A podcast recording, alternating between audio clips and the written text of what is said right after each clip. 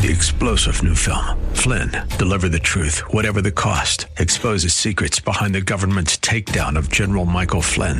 Flynn knew what the intel world had been up to. He ordered the first audit of the use of contractors. This set off alarm bells. He told the truth. He was the most dangerous person for Donald Trump to hire. They had to get rid of Flynn. Flynn, deliver the truth, whatever the cost. Available now. Watch it today. Go to salemnow.com. Salemnow.com. The world is a complicated place. You need someone to expose the political fakers, fixers, and takers, and to cut through the mindless chatter and misdirection to help you make sense of it all. That person is Dan Proft. And this is the Dan Proft Show. Welcome to another edition of the Dan Proft Show. Thank you so much for joining us. You can follow us, danproftshow.com. Website. You also find podcasts there, as you do on Spotify and iTunes. Twitter at Dan Proft and at Dan Proft Show.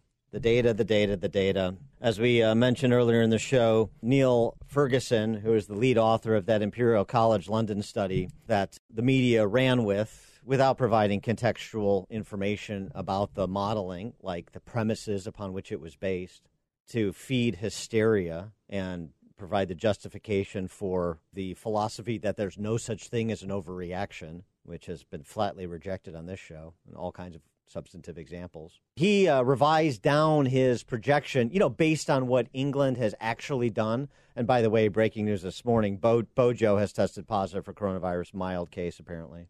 Five hundred thousand deaths were projected in Britain by the initial model from Neil Ferguson, Imperial College London. Uh, revised it down to twenty thousand yesterday not to exceed 20,000 based on the actions that the UK has taken. Right. Because you have to inform your models with the real world evidence once the premises from which you based your modeling no longer hold. For example, the premise that nobody does anything, when in point of fact, a lot of people are doing a lot of things. But that level of texture won't be brought to you by the DC Press Corps, but it was brought to you by Dr. Deborah Birx yesterday at the White House COVID task force briefing. Um, this is really quite important. If you remember, that was the report that said there would be 500,000 deaths in the UK and 2.2 million deaths in the United States. They've adjusted that number in the UK to 20,000.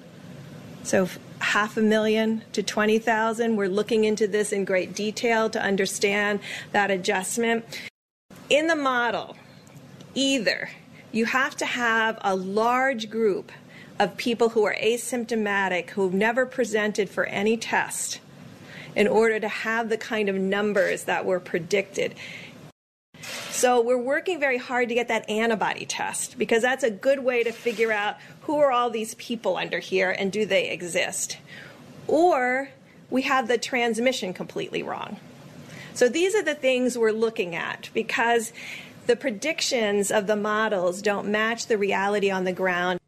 Indeed. For more on this, we're pleased to be joined by Elena Attenberg. She has uh, served as a health policy advisor in Dutch and European parliaments, currently an assistant professor at the Larner College of Medicine at the University of Vermont, and Adam Atherly, professor and director of the Center for Health Services Research at the Larner College of Medicine at the University of Vermont, the Catamounts, if I remember correctly. Uh, very good. Uh, Doctors Altenberg and Atherly, thanks for joining us. Appreciate it. Oh, thank you. Thank you so much for having us. So, um, your reaction to uh, Dr. Birx's reaction to the revision of that Imperial College London study that was given so much air? Our point, that the point that we've been making for consistently for about a week now, is that the models themselves are fine, um, but we we really lack the key inputs. Uh, just as you, um, you, you you just said, we need more accurate data. And um, if you look at the Oxford report versus the Imperial College reports, um, the question remains: What is the actual spread in the population? And we, we just don't know. It depends, and, and we don't have the right data to answer that question right now. You know, and I, I would also add that if you looked at the, um, I think the Imperial College report has gotten a lot of attention.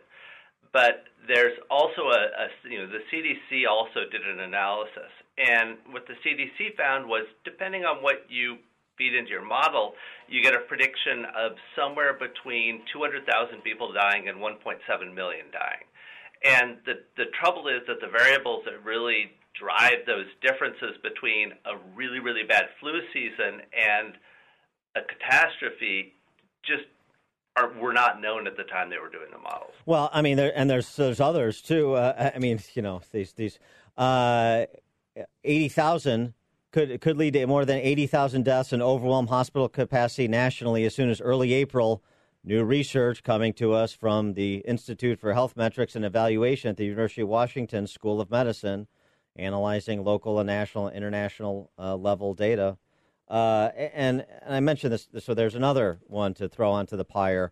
And I mentioned this before, but four years after H1N1, there was a study that was published in a uh, journal for epidemiology by a bunch of public health academics like yourselves uh, that reviewed 77 estimates of the case fatality risk from 50 published studies, about a third of which were published in the first nine months of the pandemic.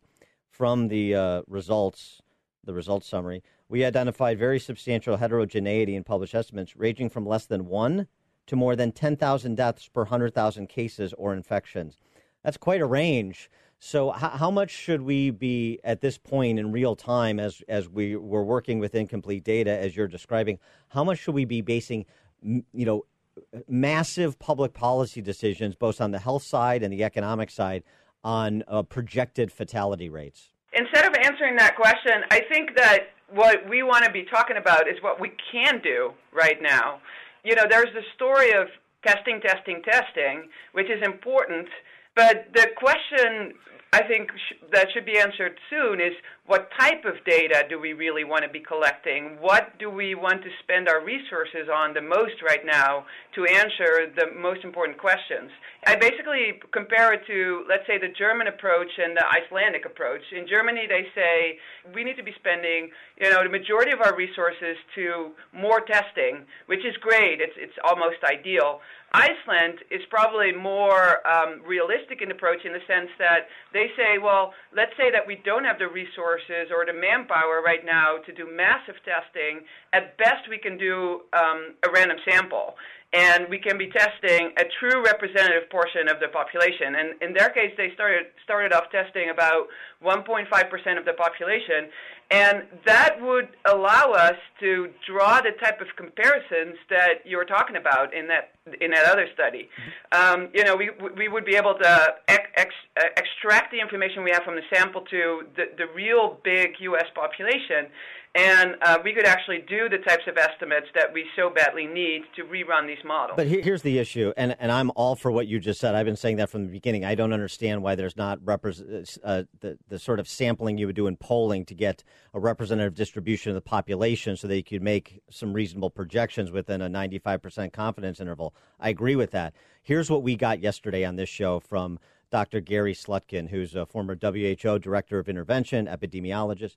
He said, "Here's how we do testing." Because we I asked him the same question that you're posing. He said, "Here's how we do testing. We do uh, people presenting symptoms, then we do contract contact tracing." Test, you know, testing of those they came in contact with to the extent we can determine, then frontline healthcare workers, and then the general population. And you know, and he basically said, you know, with fifty thousand tests a day, maybe ramping up to seventy-five thousand tests a day, we're not there yet where we can start to work down that progression and I don't know if that's a sensible progression or not, but he said that this is how we handle uh, viral outbreaks in terms of the testing protocols. And so it seems like the some of the, the public health professionals that are the modelers and the statisticians need to get with some of those that are the managers, like Dr. Gary Slutkin. Yeah, no, I think that's that's uh, it, it, uh, we've run into that exact same discussion. And one of the things about most of the models that were used to sort of make this decision of, uh, to close down the economy is that they were not thinking about the economic effect and how do you balance the cost of the program with the benefits of the program. Um, you know, we make these we make decisions to either spend money or not spend money in a way that costs lives all the time. I mean, we do that as a society, we do that as individuals, we do car safety, we decide what drugs we'll pay for. We sort of make these decisions both at an individual and a policy level to accept more risk in order to save money um, uh, very, very often. What's unique here is to my knowledge, we've never had a trade-off with the magnitude and the sort of scale that we're talking about now, where you're talking about trading millions of lives for trillions of dollars. I mean, I, I think that's kind of un, unprecedented. And so when you think about the typical models you use when you think about an, an outbreak like this, you're not talking about spending $4 trillion to prevent it. So usually the economics of this aren't built into it. And you know, again, NBR, the National Bureau for Economic Research, has done some very nice modeling, sort of saying how do you bring the balance of thinking about the economic impact with the health impact in together. She is uh, Alina Attenberg. She's uh, served as a health policy advisor in Dutch and European parliaments, currently an assistant professor at the Larner College of Medicine at the University of Vermont, and Adam Atherly, professor and director of the Center for Health Services Research at the Larner College of Medicine, also at the University of Vermont. Uh, doctors, thanks so much for joining us. Appreciate your insights. Thank you for having us. Thank you.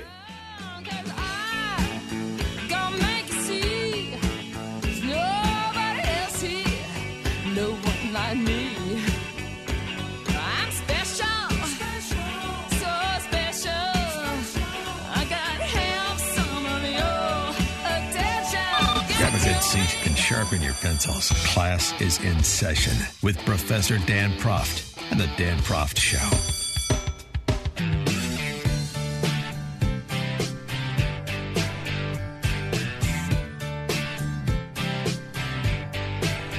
Welcome back to the Dan Proft Show. Uh, let's talk a little bit about New York State and New York City, the epicenter of the outbreak. Again, New York State and New Jersey represent more than half of the total cases in the United States more than half the total new cases, as well as uh, Dr. Deborah Birx uh, mentioned at Thursday night's briefing. And uh, something else she mentioned I want to get to because at uh, uh, Cuomo's press conference earlier this week, you know, he got a little snotty. FEMA saying we're sending 400 ventilators. What am I going to do with 400 ventilators when I need 30,000? You pick the 26,000 people are going to die because you only sent 4,000 ventilators. You know, this is this is leadership the sort of blame shifting and uh, cheap shotting? You think uh, uh, FEMA is in the business of, uh, or anybody else is, is in the business of saying who should live and who should die? Uh, ironically, it's uh, interesting as a proponent of government run healthcare, that would be actually that very system who lives and who dies as so dictated by the state. And uh, Cuomo is getting high marks from his press conferences and Dem circles, and of course, um, now is on the betting board as a possible Democrat POTUS nominee. Uh, Joe Biden, as he wanders around from talk show to talk show, stumbling over himself, and he's getting help in uh, the D.C. press corps from CNN contributors like Jill Filipovic, who uh, thank God for Andrew Cuomo, and she recounts what I just uh, uh, reminded you of some of his bitchiness, and that's what it is. Be, you know, he's a tough New Yorker. I'm sure he can hear it. He and his brother Fredo. Uh, some of his bitchiness in response to the effort to move heaven and earth to do everything humanly possible to help New York City and New York State, as President Trump uh, mentioned at the press com- at the press briefing last night. Uh, that uh, medical ship that was going to be weeks away is now leaving Norfolk, Virginia, for New York City on Saturday to arrive Monday, and he'll be at the send off, as he said. Oh, and then something Deborah Birx said about uh, those resources. It's not just uh, uh, the reporting on some of the modeling that has been reckless and ignorant. It's also the reporting on the supplies that are being cobbled together, that are being aggregated, and that are being distributed. So, uh, again, Dr. Birx on uh, ventilators and other uh, medical equipment that's needed, and most most notably in New York State. And then finally, the situation about ventilators. We were reassured and meeting with our colleagues in New York that there are still ICU beds remaining, and there's still significant over a thousand or two thousand ventilators that have not been utilized yet. Please, for the reassurance of people around the world, to wake up this morning and look at people talking about creating DNR situations, do not resuscitate situations for patients. There is no situation in the United States right now that warrants that kind of discussion. You can be thinking about it in a hospital. Certainly, many hospitals talk about this on a daily basis.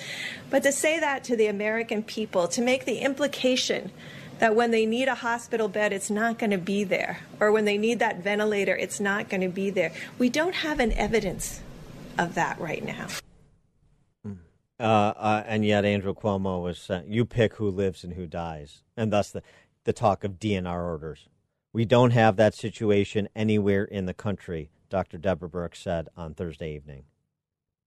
Uh, Mike Pence was on with Stuart Varney on Fox Business this morning, and uh, he uh, addressed the New York City situation as well what uh, the administration is doing. What we're seeing across the country is that tens of millions of Americans are literally putting into practice uh, the president's coronavirus guidelines 15 days to slow the spread. And they're also listening very carefully, Stuart, to state and local authorities in areas where the coronavirus outbreak has been more significant. And we're particularly focused, of course, in, in the Seattle area and California.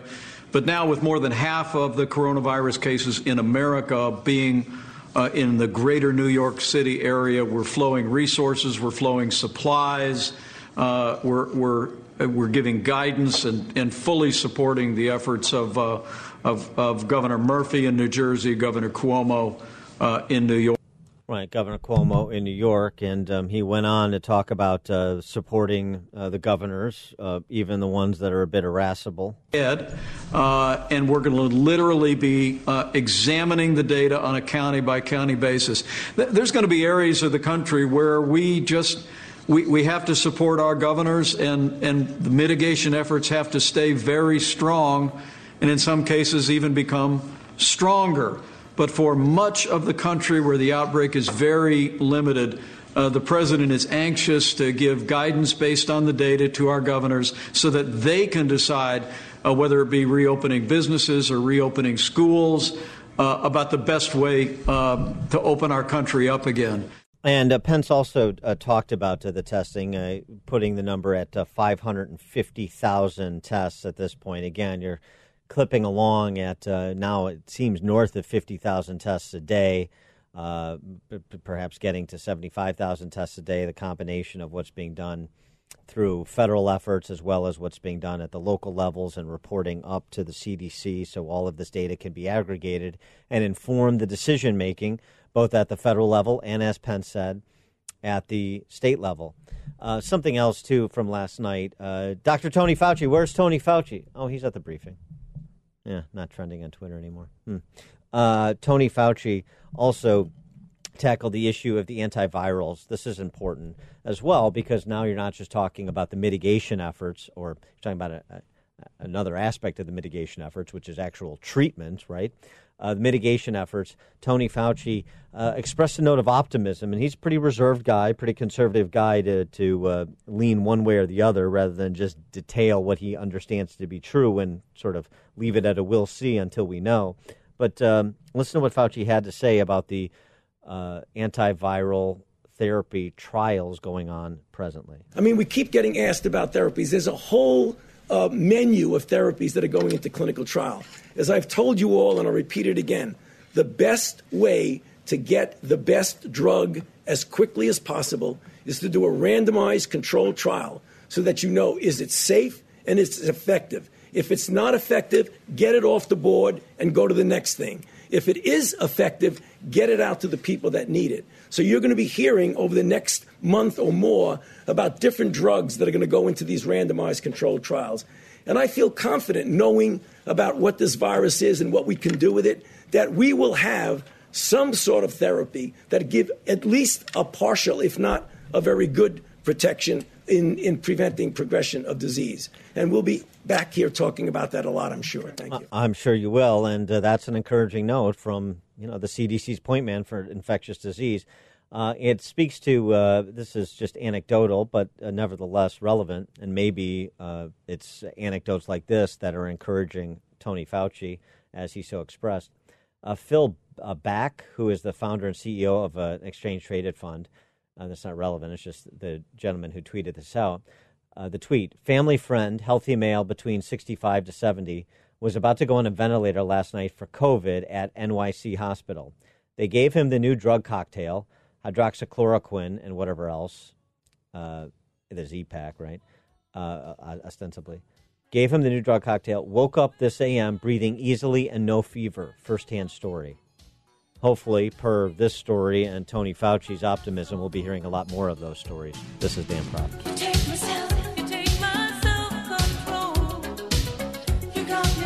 You're listening to The Dan Proft Show on the Salem Radio Network.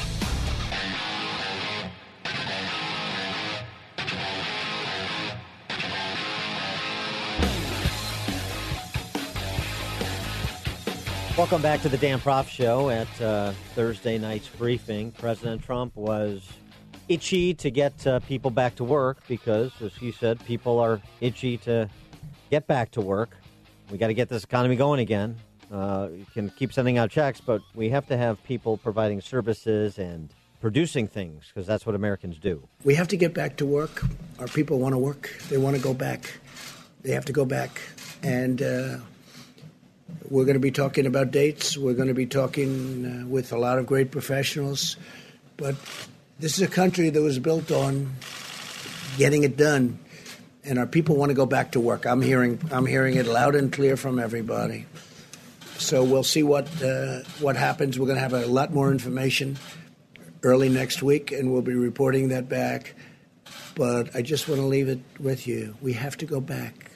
This is the United States of America. They don't want to sit around and wait, and uh, they'll be practicing. And by the way, a lot of people misinterpret when I say go back. They're going to be practicing as much as you can social distancing and washing your hands and not shaking hands and all of the things that we talk about so much, but they have to go back to work. Our country has to go back. Our country is based on that. And uh, I think it's going to happen pretty quickly. I think it's going to happen pretty quickly. A lot of progress is made, but we got to go back to work. We may take sections of our country, we may take large sections of our country that aren't so seriously affected, and we may do it that way, but uh, we've got to start the process pretty soon. We'll have to talk about exactly how that would work, and I assume there'll be more details coming in the in the coming days and weeks, depending on the uh, success in containing the spread of the virus.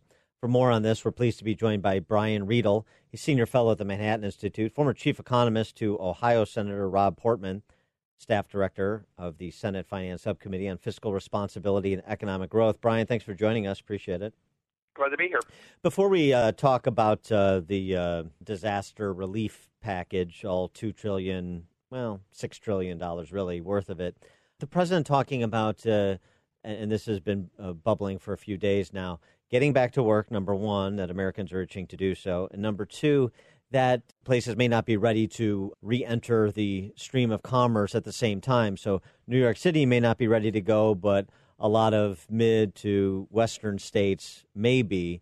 And uh, how how would that look though in terms of quote unquote opening up the economy? And is it even within the power of the federal government to do it since it's sort of a state by state decision? Yeah, it's not really in the power of the federal government because a, as you mentioned, you know, it's, it's governors who who legally have the power to make those decisions. But there's also families are going to make that decision. You know, at a certain Right. point, even if the governor says, "Okay, the economy's open, everyone go to work," there's a lot of people who are going to say, "I'm not sending my kids to school. I'm not going to work." You, the government can do whatever they want. We're staying in until we feel safe. Additionally, for the economy, that will help local businesses, but when you have a, an interconnected economy where you get a lot of supply chains that, that cross the country, it, it will be a challenge to have one part of the economy open and another part of the economy closed because we're all interconnected. It's, it seems to me it's as much sort of psychic as it is substantive in terms of uh, economic policy. It is. People have to feel confident and ready. My concern, I, look, I, I'm an economist. I want to open the economy as fast as possible. I'm looking at the numbers right now. This is going to cost us about a trillion dollars a month, but we're not going to get it open until people feel safe. It really doesn't even matter what the president or governor say until people feel like either we have the virus under control or we have enough testing or some sort of strategy where even if the virus isn't totally under control, people still feel safe. We're just not going to get the economy open. We, we have to fix the health part first. And I say this as an economist who's terrified of the economic ramifications. Well, and it seems to me like like the, those who suggest there's no opportunity for some sort of balanced approach are wrong. That perhaps the uh, watershed moment will be when uh, Tony Fauci or Deborah Birx says we flatten the curve and we're on the downside now. As you actually see start to see cases go down, uh, and perhaps and and no hot new hotspots emerge, then you can start to see maybe people coming out of the shadows and saying, "I feel safe to get back to work and get back to life." I think that's what it takes. When, when we feel like we flatten the curve, when also hospitals are reporting that they have the capacity to deal with new cases, that's going to psychologically help a lot of people feel like that they're not going to they're not going to face an overwhelmed hospital system that can't serve them. But I think we're also going to kind of need to do something like what South Korea is doing, where there's just massive, te- massive, easy testing for people, and that's when people will be able to feel confident that if somebody is coming down with coronavirus, it can be discovered very quickly, even before they show a, a lot of symptoms, and and that way you you can kind of segregate the people who might have it from the people who don't. That will kind of build psychologically the momentum for people to, to end their lockdowns. Uh, when we come back with uh, Brian Riedl, I want to pick up the health implications of the shutdown, uh, the underreported aspect of health implications for wrecking people economically. More with Brian Riedl, senior fellow at the Manhattan Institute uh, former chief economist to Ohio Senator Rob Portman, right after this. See me and Julio down by the schoolyard. Exposing political fakers, fixers, and takers. He's Dan Proft, and this is the Dan Proft Show.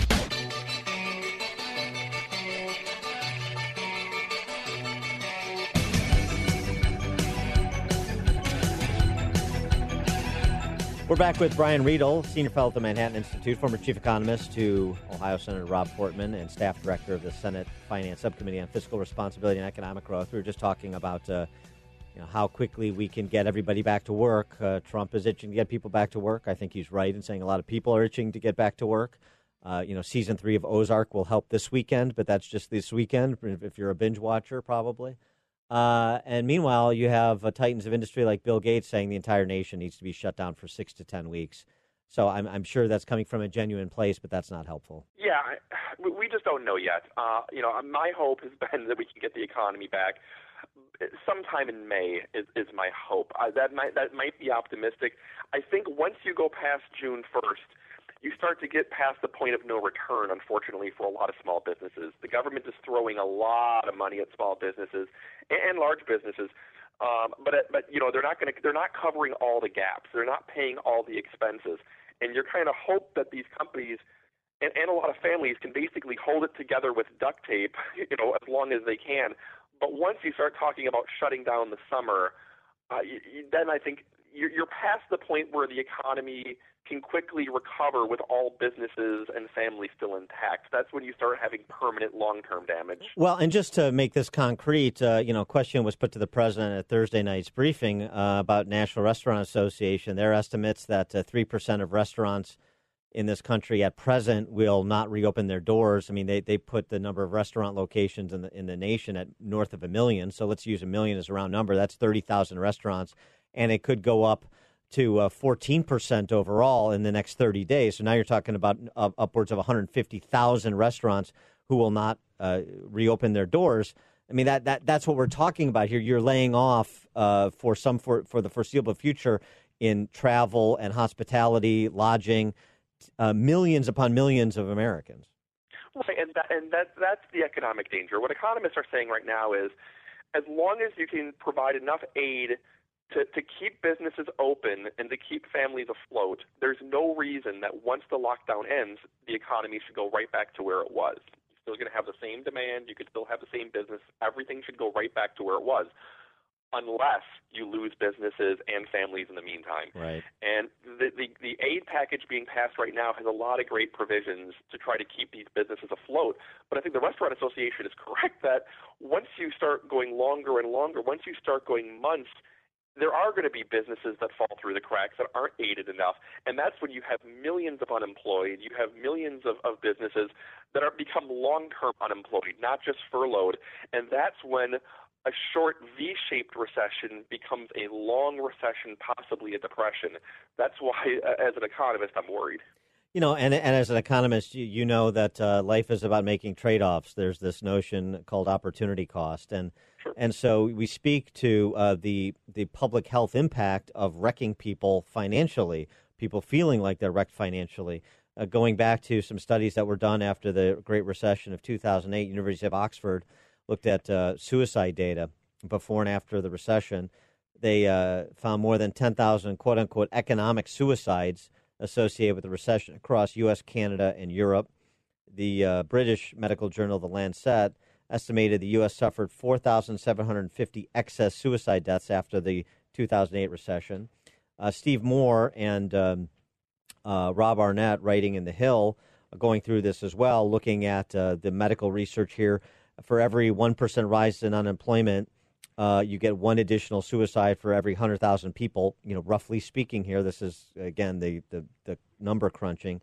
Uh, and uh, they talk about, too, the increase uh, in you know, stress, which increases the likelihood of heart attack, particularly in people that are older, and so on and so forth. So, this idea that you can wreck people economically and the only cost you're imposing is an economic one, that's not really being presented with full context. Yeah, that, that's right. This is a trade-off, and you know, I think we, we all we all agree that the trade-off, you know, shouldn't result in us not not doing all we can for public health. But there is a trade-off, especially when you go from a light recession to a deep recession or even a depression. You, as you mentioned, there, there's significant suicides. Uh, also, as also you mentioned, long-term unemployment is, is, is terrible for health. It's stress. It, poverty, which, which is, you're going to have a lot more of, poverty is bad for health. It, it, it, people who are poor don't eat as well. They have more stress. Uh, you're, going to have a lot of bad outcomes from a lot of individuals that have to be taken into account. That's not to say that we should kick everybody out into the streets right now, but but the, the economic impact has to be taken into account. You also have a government that will be, you know, the longer this goes, will be increasingly starved of revenue, and programs people depend on might eventually start to get shortchanged because the economy is limiting the government from providing certain benefits that benefit people as well. That can have effects on health. Uh, some of those, uh, and, and drug addiction is another one they point to, toward the, the incidence of opioid addiction and the, and the like. So, uh, just to accentuate the point. But in terms of uh, funding uh, those needed services, um, part of the reason they also may be short funded is because of all the log rolling in this uh, $2 trillion bill that will be moving to the president's desk.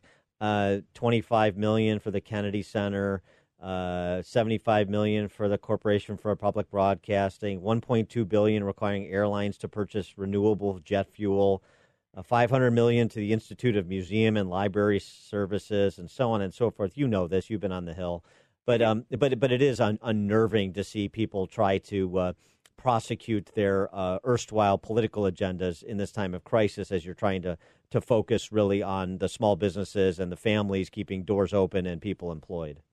Yeah, I mean, you, you remember in 2009, White House Chief of Staff Rahm Emanuel said, never let a crisis go to waste, right before they stuffed the Obama stimulus bill full of pork.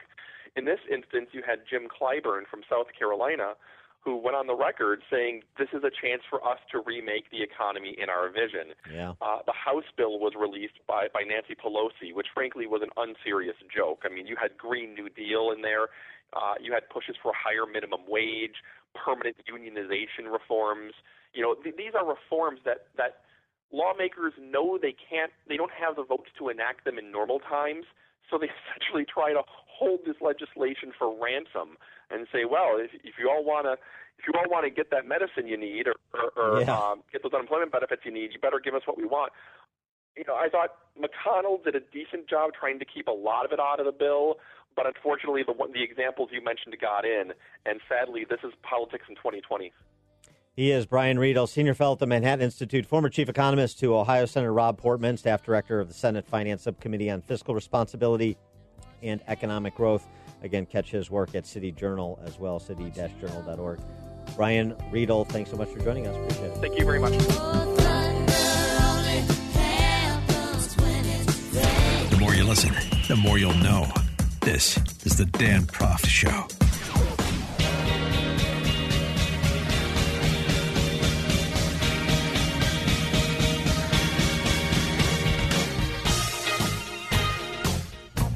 Welcome back to the Dan Proft Show, and as we've been doing for the last couple of weeks, trying to uh, leaven these times with uh, some levity and some inspiration. This will be in the levity category. This uh, this impersonation of Trump, by this New Jersey comedian that has gone viral. You may have seen it already, millions of views. Uh, the funny thing about the JL Cauvin, one, he's Hillary Clinton voter, but doesn't even matter. The impersonation is that good, as you're about to hear. Born and raised in the Bronx, lived in Manhattan until about seven months ago. Uh, he said actually voted. Trump actually voted at the same polling place as he did until he moved. Um, although he said he had never met Trump. He's a 40 year old comedian, as I said, New Jersey based comedian. And he writes, uh, It's crazy. 16 years as a stand up, and all it took was a global pandemic for me to finally break through. And when you hear his impersonation, both the quality of the actual impersonation as well as the um, the write up he used for the impersonation, you can understand why it's gone viral. 250 years ago, our Lord and Savior Jesus Christ, whose full name, you know, he was he was Jewish, so his full name might have been like Christowitz, but God rose him from the dead on a holiday we now call Easter. Not a lot of people know that, but it's it's called Easter. people know that. it's that. when Jesus and the two Corinthians met the Easter bunny and came back from the dead. It's, uh, you know, it's a beautiful story. Very important for the Christians like me. And I have decided, I'm announcing today, we are going to bring back the economy on Easter Sunday. Because God, who, to be honest, is, you know, he's a good God. He's done some some strong things. Some, let's be honest, his record is like not so great though. Uh, he brought one guy back on Easter Sunday, and it was his son, so it was kind of like biased. but we're going to bring back the entire economy on Easter Sunday, hmm. and at that point, I think basically I'm better than God. So when we do it, we're going to do it toughly. We're going to do it with great compassion, great strength, tremendous strength, and also toughness. Easter Sunday, we're going to put it on pay per view. Sure, pay per view. God versus Trump. Who brings back more people on Easter Sunday? We're doing it. I'm going to fire Fauci probably on Good Friday and they call it Great Friday for Trump. and that's it. So let's do it. Let's get perfect health. Let's get back to work. Jesus Christ, not as good as Trump. Speaking of entertaining things to watch online while you're uh, sequestered, No Safe Spaces, this uh, great documentary, number one political documentary of 2019, featuring our friend Dennis Prager as well as Adam Carolla, uh, is available for a limited time at nosafespaces.com. Nosafespaces.com.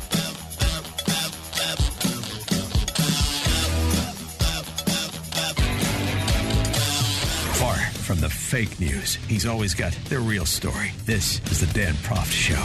You are fake news. The world is a complicated place. You need someone to expose the political fakers, fixers, and takers, and to cut through the mindless chatter and misdirection to help you make sense of it all. That person is Dan Proft. And this is the Dan Proft Show. Welcome to another edition of the Dan Proft Show. Thank you so much for joining us. You can follow us, danproftshow.com. That is the website. You also find podcasts there, as you do on Spotify and iTunes, Twitter, at Dan Proft and at Dan Proft Show. Good things, silver linings that could come out of this uh, pandemic that we're dealing with. There are some that we've we've talked about some at least in passing. Things for example how we will do pre-K through post-secondary education in a post-COVID-19 world with the experience of distance learning. Uh, do we need this expense to uh, get a post a post-secondary degree for example? Hmm. John Stossel, our friend uh, John Stossel, famed investigative reporter, uh, he put together a new video that was posted over at Reason.com on another potential positive from this, which is uh, his addressing all these topics in the the medical supplies supply chain, as well as uh, the uh, effort to get antivirals and vaccines to market. All these regulations that are being relaxed, if they're good in crisis times, why wouldn't they be good in non-crisis times as well? Stossel runs through a couple of important examples. The machines, hundreds of these machines, are currently in the United States, uh, but they're not allowed to be to, to, test for the virus. Not for coronavirus. Because yet. you need FDA approval. Yep. Last month, the government finally said it would relax its rules. Instead of the months or year long wait, there would be an expedited approval process. But even that took so long that few independent tests were approved. We had some very old and obsolete rules that we had to live with. Finally, last week, the president said, just do it. Ask us for permission later. Normally, it's like years and years and years. The FDA announced emergency use authorization of a new on site test. Now tests are being made, but that delay has killed people. Other rules prevent doctors from innovating, like trying out new, maybe more efficient ways to evaluate patients, like telemedicine. Being able to care for people at home with video visits and with remote monitoring. That might violate patient privacy, said the government. Only last week did officials finally say they'd allow enforcement discretion. Finally, patients can consult doctors without risking getting infections in crowded waiting rooms. Telemedicine should have been legalized years ago. And now the pandemic raises a new problem. There's just only so many people that can provide care, only so many beds that exist. Yet federal rules actually limit the number of beds allowed in some hospitals. Only last week did the president change that. The White House is easing some federal regulations to make more hospital beds available. And if there aren't enough doctors in your state, we have a shortage of doctors and nurses in South Florida. It's illegal for a nurse or doctor to come from another state to help. That violates a tangled web of state licensing rules. The president said he would waive certain federal license re- requirements so that doctors from other states can provide services in states with the greatest need. But it turns out he doesn't have the power to override state laws. Now, at least some states have announced they will allow out, out of state licensed physicians in good standing to practice in Massachusetts. Good. But the time it took to get rid of these rules allowed the virus to spread farther. After coronavirus passes, we should leave those rules waived. Those and many, many others. Regulations are always presented as uh, being in the interest of the public health to save lives. What about the regulations that cost lives, as Stossel just recounted? Think about those four categories processing tests, telehealth, beds at hospitals, and all the talk about capacity of the infrastructure at present, and doctors and nurses, mobility of doctors and nurses to be utilized to have that that expertise utilized wherever it is most needed, particularly in crisis. And that's at the state level, as Stossel made point. There's something else too that perhaps could come out of this, and that is uh, agencies being more resistant to allowing mission creep to occur. And our friend John Solomon has an excellent piece on a good example of mission creep. John Solomon, award winning investigative journalist in his own right, founder of Just the News, justthenews.com is the site. John, thanks for joining us. Appreciate it. Oh, my pleasure. So let's talk about mission creep and the National Institute of Health. Yeah, listen, this is our premier research agency. This is where we get our medical research done, where we solve cancer, where we address AIDS. But it also has a long history of wasteful spending, so much so that back in 2016, one of the most prestigious infectious disease specialists in the world, a guy from Harvard came in and said, you know what? I took a look at our research, and 87.5% of our research looks to be wasteful. Why is it? Half the studies we fund actually don't write a report. the ones that do, half have scientific flaws that make the findings completely spurious. And of the remaining 25%, uh, they're often duplicative of stories we, uh, studies we've already done. What are we doing? We're wasting money and we're putting life at jeopardy. We look back now, and what did we find out about NIH? NIH knew since 2003 that there were certain medicines that might work against the coronavirus outbreak, but they never took the time to test them, get them to clinical trial, get ready for the next contagion, the next pandemic. What did they do in those 17 years? Well, they gave us studies about drunken monkeys and what's it like to fly drunk and could you stop kids from drinking uh, at tailgate parties by sending them a text message? If you gambled and drank, did you lose more money? Things that really don't bring a lot of value uh, to medical research and which beset or belay, delayed our ability to find solutions for the coronavirus. Well, just uh, just a follow up. Uh, so uh, let's put COVID nineteen aside now that uh, yeah. we've been made aware of this uh, research on drunken monkeys. please uh, detail what we found that we can ap- apply to our everyday lives. Yes. Yes, it turns out if you drink a lot, you become an alcoholic and your tissue de- degrades. I think we've known Is that. that for right? Here's another study just Shocking. this week. Yeah. I, well, here's another one. The NIH, in the middle of this contagion, in the middle of this pandemic, put out a study on Tuesday saying if you walk more, you'll be healthy. Now, how many of us have known that for Wow. years? Why did we all get? Yeah. And you know what? They did the same study a year ago. Why are we spending money on these sort of things? That's the question taxpayers are going to have to ask as we go forward. And late last night, after my story came out, Senator Ron Johnson, who oversees one of the most important committees in Congress, Senate Governmental Affairs, it's the investigative committee of the Senate, said, you know what? Once we get past this coronavirus, I'm digging into these issues. This is outrageous. Uh, I'm not uh, cheap shotting the Obama administration for not taking the recommendation of the H1N1 task force to replenish the N95 masks. It didn't happen. And, and all the experts at CDC didn't bang the drum loudly enough to have those replenished or to think about how we do testing and the possibility of a pandemic and to build out that infrastructure over the last 15 years. They didn't do it. They didn't sit, they didn't have the foresight. But but that doesn't uh, stop anybody on the left from cheap shotting President Trump, who's been here for three years, from everything that we didn't do for generations that he's supposed to do in three weeks. Listen, I think the truth of the matter is every one of us in every one of our professions have some culpability in this lack of planning. We knew the movie Contagion. We knew all these things, right? We, as everyday Americans, weren't psychologically prepared for this. The hospitals weren't stockpiled for the sort of pandemic they were told to prepare for. Uh, the NIH wasn't testing the right things and wasting a lot of money. Congress wasn't providing oversight, whether it were Democrat or Republican. I think when we all, and one of the great things about America, when we do it right, we all take our culpability and we all pitch in and we try to get it right. And I think while the politics and the media are still toxic in, in Washington, you look around the country and you see what people are doing. They're turning their factories around to produce masks in, in real time, create hand uh, sanitizer, do things that will make a difference. We should focus on what we can make a difference now, and then later we should all own up that we failed together and fix it for the next thing. That's the best thing America could do. All the political si- uh, shots aside are just a waste of time in this pandemic. Here, here's something you know. We have to also understand why we didn't do the things we were warned to do.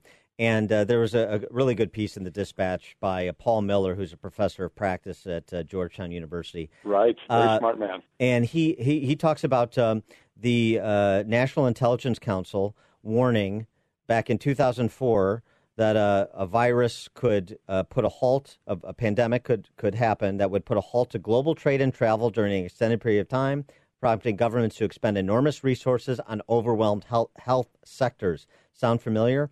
Uh, the uh, prophetic. Yeah, it was very prophetic, and, and he goes into some detail about it. And and I spoke with Michael Lind from University of Texas on this. And so, you know, so uh, the Washington Post reported on it as early, as lately as of January and February of this year, and there's been reports on this report for 15 years. Why didn't we do anything? Because it's sort of what you're saying.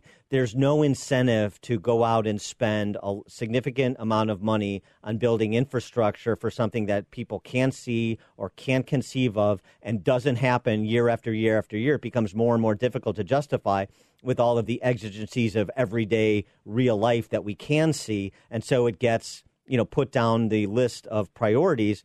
And maybe one of the lessons is, you know, take some of the, the deep research by people who know something to heart and think about some long term planning and underwriting the infrastructure that's needed to prepare long term for, for threats like pandemics. Um, even though it's going to be difficult to sell on a rolling basis to the American public. Now we have actually a frame of reference to say this is why it's so important. He is John Solomon, award winning investigative journalist, founder of Just the News, justthenews.com, and I'll post his piece at Dan Proft uh, about the NIH for your perusal. John, thanks so much for joining us. Appreciate it. My pleasure. Be safe and be healthy. You too.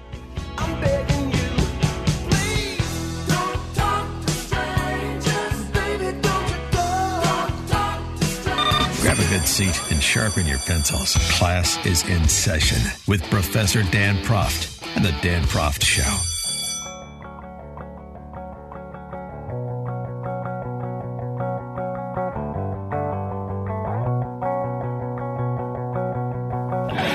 Welcome back to the Dan Proft Show. And uh, it's sort of dreary to have to do this, but you, you've got to juxtapose left versus right here in terms of the responses. Because at some point, the American public is going to make a decision about the leadership of their country. That point will be November 3rd, actually. The media and their chosen leadership versus uh, what President Trump and the coronavirus task force, with the experts from a range of disciplines, are saying and doing in this moment. I mean, for the many commentators, myself included, who said, you know, crisis brings out your character, it's a good time at this point when some big big decisions are in the not too distant offing about uh, the balancing between our public health and our economic health, the two inextricably linked. Who has demonstrated what in these times of crisis? Let's start today with Haley Stevens. She is a freshman Democrat from Bloomfield Hills, Michigan, in the House during floor debate on the $2 trillion disaster relief package, donning her pink gloves. No, not uh, a pea hat,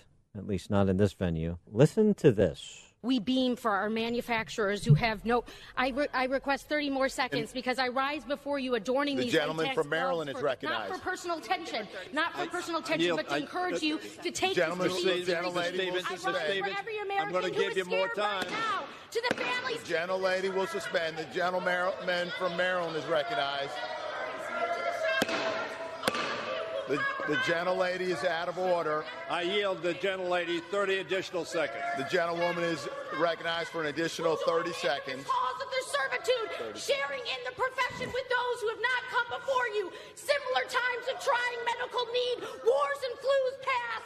You will see darkness. You will be pushed, and our society needs you to stand together at this time. Our country loves you. To our doctors and our nurses, I wear these The latex gentlelady's time has expired.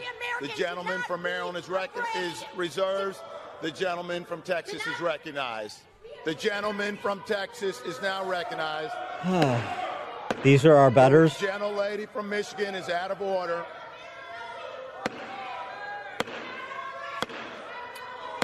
Uh, she's not just out of order, she's out of her freaking gourd. The gentlelady from Michigan is no longer recognized.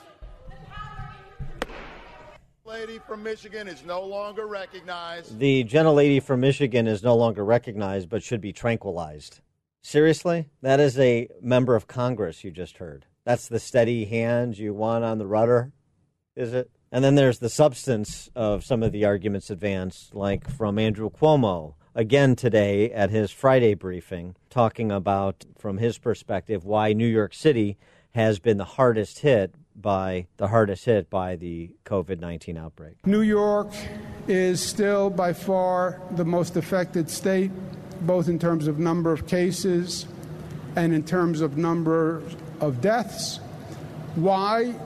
Because we welcome people here from all over the globe.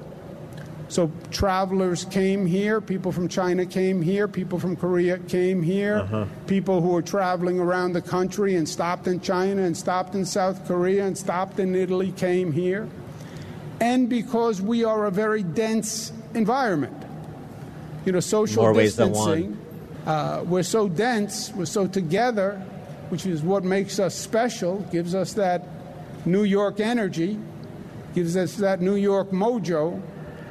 Uh, it also, that density becomes the enemy in a situation like this. The whole we're welcoming rap is really, really tiresome. Like um, the rest of the country is not uh, as welcoming as New York City or New York State. Uh, we big cities, Chicago and L.A. have uh, Asian people, Andrew Cuomo, and people from all over the world, and people who travel from all over the world to visit these cities as well. It hardly uh, distinguishes New York City. I'm sorry, even yeah, maybe by volume, but uh, the the density issue is a different issue. What about the foresight, as uh, the D.C. press corps, uh, the Beltway types who are looking for a viable nominee since Joe Biden isn't? What about the foresight that Andrew Cuomo is, is supposedly the steady hand and President Trump wasn't? What did he say uh, less than three weeks ago, as we played earlier in the show? But let me remind you when the New York City Public Health Commissioner, Dr. Barbot, said this about COVID 19. Uh, this is three weeks ago. And by the way, that's six weeks after President Trump was being criticized from these same quarters for closing the border to travelers from China per the outbreak there. Our preparedness as a city is very high. There is no reason not to take the subway, not to take the bus, not to go out to your favorite restaurant. and certainly not to miss the parade next Sunday. I'm going to be there. And again, I'm not uh, cheap shotting Dr. Barbot. It was difficult to know uh, what was uh, bubbling below the surface. But if the similar if, if, if similar restraint could be exercised in the direction of President Trump and his team, that would be nice. Of course, it won't be. There's commercials up, super PACs for Biden or whoever their nominee is going to be. But right now, it's Biden. Listen to some of these, uh, a couple of these spots. Here's one super PAC ad at, aimed at Trump. Crisis comes to every presidency. We don't blame them for that. What matters is how they handle it. Donald Trump didn't create the coronavirus, but he is the one who called hoax, who eliminated the pandemic response team, and who let the virus spread unchecked across America. Crisis comes to every president. This one failed. Unite the countries responsible for the content of this advertising. Irresponsible is what they are. Uh, not a single thing there is true. He never said hoax in terms of the virus he said the media trying to pin it on him was, you know, their latest effort to ascribe responsibility to him for something that uh, he's not you know, sort of individually responsible for the way that it's being presented. Uh, the uh, the idea that that pandemic office eh, within the National Security Council was eliminated was is wrong. Tim Morrison wrote an op-ed in the Washington Post about it. They know it's a lie. They don't care. Where are the fact checkers, huh? You got a fact checker handy? Wolf Blitzer? You got a fact fact checker like David Dale, your CNN fact checker? Daniel Dale is still with Daniel us. Daniel Dale, our, I mean. Our fact checker. Uh, what else jumped out at you, Daniel? Oh, one of the things, Wolf, was how much like his campaign rally rhetoric, Trump's rhetoric at this briefing was, like his rhetoric at previous briefings. We heard, heard him use the phrase big, beautiful wall. We heard him complain of quote unquote abuse by members of NATO, single out the trade practices of the European Union. And so I think, you know, while there is some important health and medical information uh, being presented at these briefings, especially by people like Dr. Fauci. There's also uh, Trump using this as a political platform to promote the messages that he is not able to promote at rallies because he can't hold rallies right now. Uh huh. That's the that's your fact checker. Oh, Dr. Fauci? You mean this Dr. Fauci? We've never had a threat like this, and the coordinated response has been uh, there are a number of adjectives to describe it. Impressive, I think, is one of them. There's Dr. Fauci, Daniel Dale, CNN fact checker. I'll tell you what, uh, take some time off this weekend from this nonsense, which I have to do because they pay me.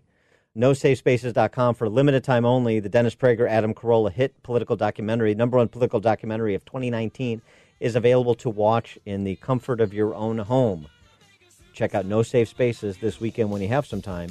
NoSafeSpaces.com. Don't stop me, don't stop me, don't stop me. Hey, hey, hey! Don't stop me, don't stop me. Ooh, ooh, ooh. don't stop me, don't stop me. Have a good time, good time. Don't stop me, don't stop me. You're listening to The Dan Proft Show on the Salem Radio Network.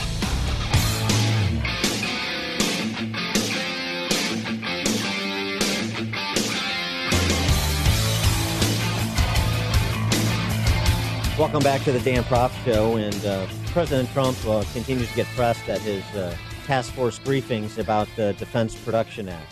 As we talked about yesterday, governors like Jay Inslee, in particular, apparently, Washington State governor, calling on him to use the Defense Production Act to force resources out of particular sectors in this country. Uh, this continues on from Bill de Blasio in New York City calling for President Trump to start nationalizing private businesses weeks ago. So it continues to be top of mind for the left and the press corps, and I repeat myself. And President Trump's response to the most recent call on Thursday evening during his briefing was this Defense Production Act uh, is a wonderful thing, but I just haven't had to use it. They know it's activated. They know I can use it. Maybe that frightens them a little bit. You know, it's got tremendous power, but I haven't had to. We'll start there with Mark Perry, who's a professor of economics and finance at the University of Michigan and Carpe Diem blogger for the American Enterprise Institute. Often reference uh, Carpe Diem's work, uh, Carpe Diem's postings, and uh, by extension, Mark Perry's work on this show. So you definitely want to check that out. Mark, thanks so much for joining us again. Appreciate it. Yeah, hi, Dan. Yeah, happy to be on again. Well, this sort of dovetails into something that you've been talking about for many moons and uh, had a recent post on as well, which is the, the price gouging, the effort to uh, interdict so called price gouging. The first piece of it, it's interesting to the zeitgeist from particular quarters to uh, formally seize the property, private property of business owners, or to uh, essentially seize control and direct the production of those facilities, particularly when it's uh, apparently not needed, according to President Trump. And boy, it, it's nice to see any politician exercise some restraint with respect to the power they have by statute. Yeah, sure. I mean, and that's the danger in a crisis like this. It you know kind of ramps up government power or the call for government power, and I think that's one of the dangers of this is that Ocasio Cortez, Carla Marx is calling for what the nationalization of all the hospitals. And Karla so, Marx. so, I mean, I think that's one of the dangers of a crisis like this is that it puts us maybe on the road to serfdom, where you know the government then uses this as an excuse to get power over the people. And so, I think that's one of the things we have to be concerned about. There's been reports lately that Sweden has reacted much differently than this, and they haven't had any lockdowns and quarantines and so on, and they're just kind of going on with business as usual. So, I think uh, a model. Bernie likes to look at. Uh, Bolshevik Bernie likes to look at Sweden as an example, and I think this is one case where not to look at their socialism, but to look at response to this. And so, you know, Well- maybe people should. Yeah, it's it's interesting to note. So it's uh, the, the you know Bill De Blasio calling for the federal government to seize people's private property, their businesses. That uh, is unremarkable, at least to those on MSNBC who were interviewing him, but but also to, to many quarters. It's unremarkable. It's just oh, it's just a matter of fact. But uh, some kid in Tennessee that uh, drives around uh, picking up hand sanitizer at the local superstores and local stores, and then tries to sell them on eBay and Amazon, he's public enemy number one. Yeah, I mean, it's uh, also, again, this happens every emergency or after every natural disaster that, of course, you know, there's an increase in demand and a shortage of supply. So, of course, just the laws of economics dictate that prices have to go up at least temporarily until the situation is resolved. Um, but then these uh, politicians and bureaucrats and attorneys general who think that they can somehow perform economic miracles by forcing a price that is really too low according to the market conditions, and then they're enforcing price gouging laws all over the country and finding small businesses. And I think what makes this difference is usually after a natural disaster like a hurricane or a flood or an earthquake or a tornado, that there is a true shortage of supply, at least temporarily, because the whole area has been devastated and so the, the supply has been destroyed. In this case, there was no supply shortage. It was really just caused by excessive buying and panic buying and hoarding by the greedy consumers, you know. So we always blame the greedy businesses, but I think we should look at our greedy fellow consumers who got to the stores first, bought up all of the toilet paper or hand sanitizer or face masks or cleaning supplies, cleared out the shelves, and so then when the next group of people came, then we found empty shelves. So it was really the panic buying that caused the the shortages and empty shelves, and then enforcing price gouging laws isn't going to do anything to that behavior. And so it's kind of exercising you somehow think that you can impose anti-price gouging laws and that that'll somehow make the shelves all of a sudden become full again. And it just doesn't work that way. So it's just, again, it defies common sense and basic economic logic. And yet they do this every time, time after time, after every emergency or natural disaster. And we're seeing that play out all over the country again, uh, which kind of makes economists and people who think logically kind of go crazy a little bit looking at uh, price gouging Uh, when we- um, enforcement. When we come back with uh, Mark Perry, I want to talk a little bit more about uh, price gouging, whether it's even a thing, and and how do you determine the price at which you're being or someone is gouging you. Uh, more with uh, Mark Perry, professor of economics and finance, University of Michigan, Carpe Diem blogger for the American Enterprise Institute. Right after this.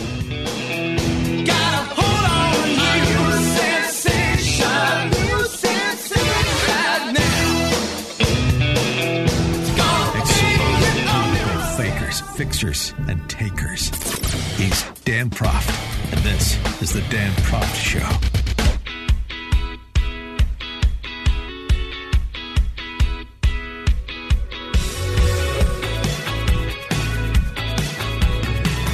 We're back with Mark Perry, professor of economics and finance, University of Michigan, Carpe Diem blogger for the American Enterprise Institute, talking about uh, price gouging. And uh, you know, I wasn't one of those people who uh, went out and uh, bought a year's supply of toilet paper, Mark, and fighting in the aisles uh, over it. Um, by the way, Costco, for those who did and now realize that uh, toilet paper um, is not going to go away, uh, all say all toilet paper sales are final to Costco. So you, you're going to have to figure out a different way to arbitrage it than just returning it. But um, when I uh, went to my local Walgreens, know, I got a toothbrush, and uh, the toilet paper was behind the counter like it was pornography or something. And um, I could only buy one uh, package of four rolls, and it was like 2x what it normally is.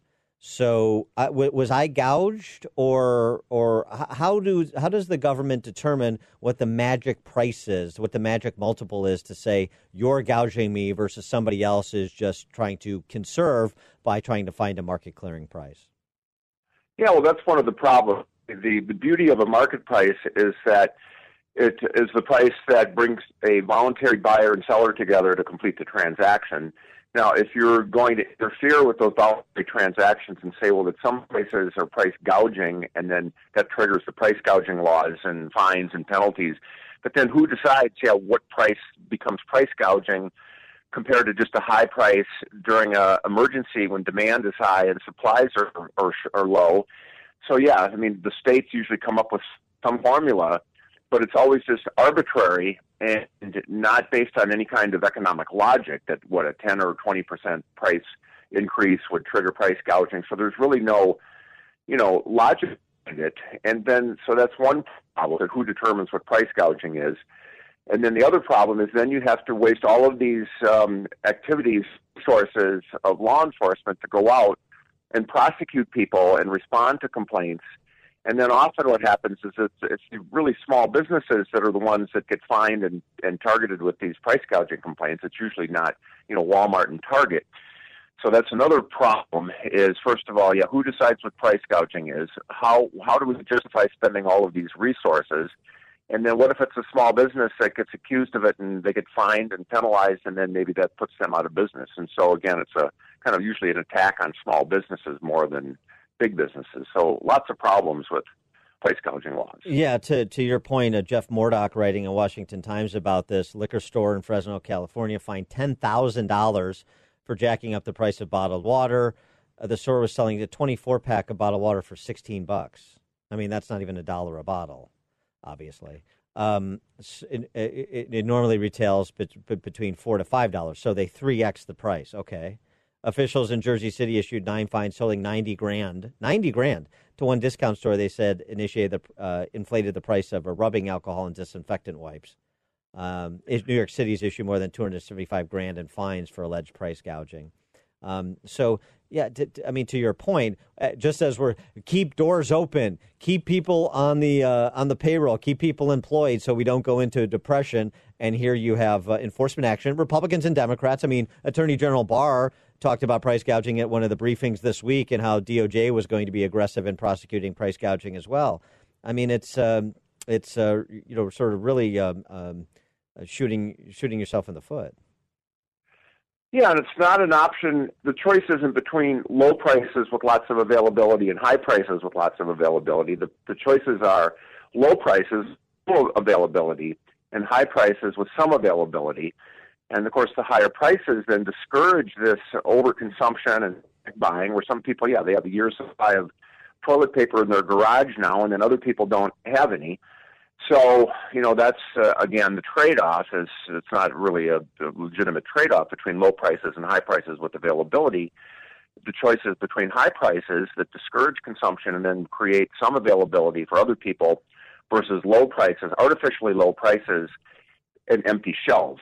And so that doesn't serve anybody well either because then people are driving around, wasting resources, going from store to store, trying to find the, the eggs or the toilet paper, whatever it is, whatever they need. So And lots it- of yeah. inefficiencies. And it's just another case where so so um, I'm going to uh, set the price that clears the shelves, and then I'm and then and then we're going to say that that's a market failure that uh, we people don't have the supplies they need. So now the government needs to step in and start seizing businesses to force people to produce whatever they think the amount of any product should be. I mean, it's just sort of this never-ending chain, which is where the Karl Marxes of the world want us to go, right? Which is just ha- you know have the government run all of these businesses. You know, have the Illuminati and government who know just exactly how many ventilators we need and how much hand sanitizer we need and stuff. Just seize these businesses and produce based on you know their whimsy. Sure, and that's what I mentioned before about the danger of, of emergencies like this giving government more power than they really deserve. Because if people now put their faith in government to go out and figure out what the right price is and charge businesses, then it's just you know it's it's giving government more power than they really deserve. And if people really buy into this, then it's just a way for the government to to price controls, gouging, and a of government intervention, and, and I think it's justified. And and and the, and the, the kid that got uh, so much attention for uh, trying to arbitrage hand sanitizer. I mean, did he do anything morally wrong? Uh, it, it's it's morally wrong for him to do that, but it's but but there's no problem with uh, you know Amazon cornering the markets on so many different supplies and setting prices as they see fit. And of course, Amazon and eBay threw him off their sites once they got wind of it because it, it looks bad or it, generates an outcry. But what is he doing any different than Amazon is doing? Oh, sure, right. And he had the, he took the initiative. I mean, he was entrepreneurial and went out and took the time and money and used resources to go out and buy up. He anticipated might have been an item that might be in high demand soon. And so, yeah, I mean, that's just the way the economy functions uh, on a day to day basis. So then to somehow criticize him for doing something wrong or immoral is really just criticizing the way the economy operates on a day to day basis, where he took a risk, went out and invested money and time and resources to buy some products. He had no idea if he'd be able to sell them or for how much. Turns out he made the right decision, I guess, and had something that people wanted and people were willing to pay his prices, I guess but then he gets shut down. And so then you uh, have to think, well, what happens to all of that inventory? Does that just sit there? I mean, does the government confiscate it, or do they use that as evidence for illegal price gouging or something? And so then that often happens is that government seizes property, like they did with generators after Katrina. And so then that doesn't do anybody any good. And so again, it's just you know unnecessary government interference. He is Mark Perry, professor of economics and finance at the University of Michigan, Carpe Diem blogger for the American Enterprise Institute. Mark, thanks as always for joining us. Appreciate it. Thank you, Dan. Take care.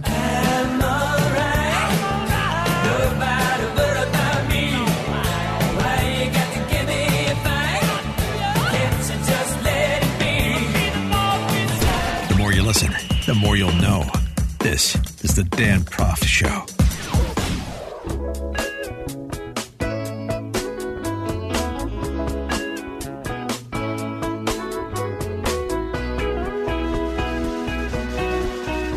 Welcome back to the Dan Proft Show and uh, holding President Trump to a non human standard, the D.C. press corps.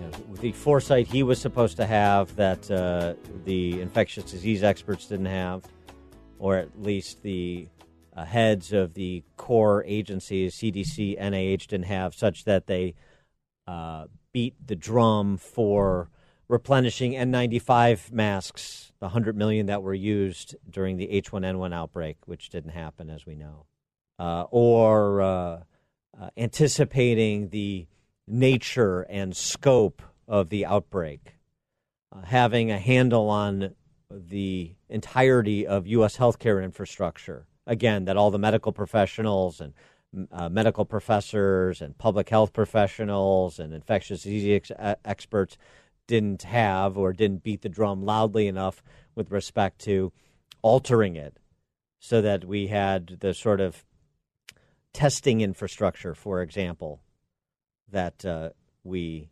needed to combat this. At least Dr. Deborah Birx has been honest about it from the beginning that the, no one anticipated that you would have a pandemic of this sort, a respiratory illness, uh, coincide with flu season uh, and all the way up until recently. I mean, uh, President Trump was prescient with respect to shutting off travel from China to the United States at the end of January.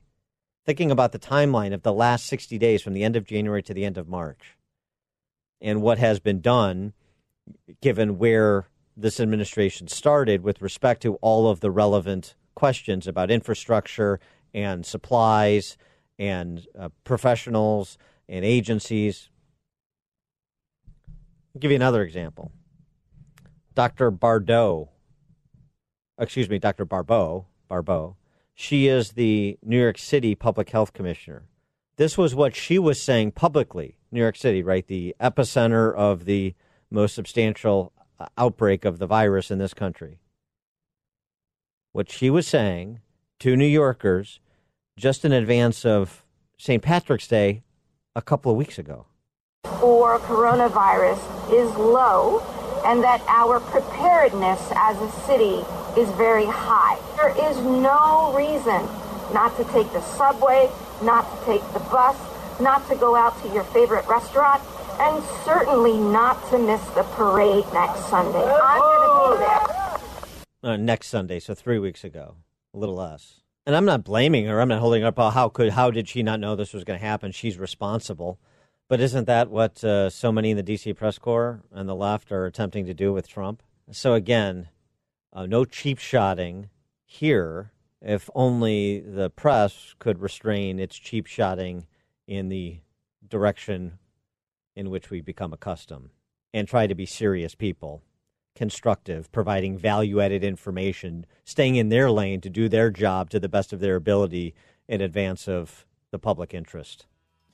What a novel, to borrow a word, concept. This is the Dan Proft from the fake news, he's always got the real story. This is the Dan Proft Show. You are fake news.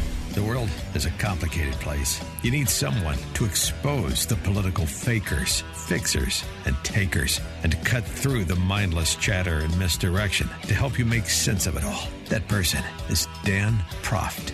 And this is the Dan Proft Show. Welcome to another edition of the Dan Proft Show. Thank you so much for joining us. You can follow us, danproftshow.com. That is the website. You also find podcasts there, as you do on Spotify and iTunes.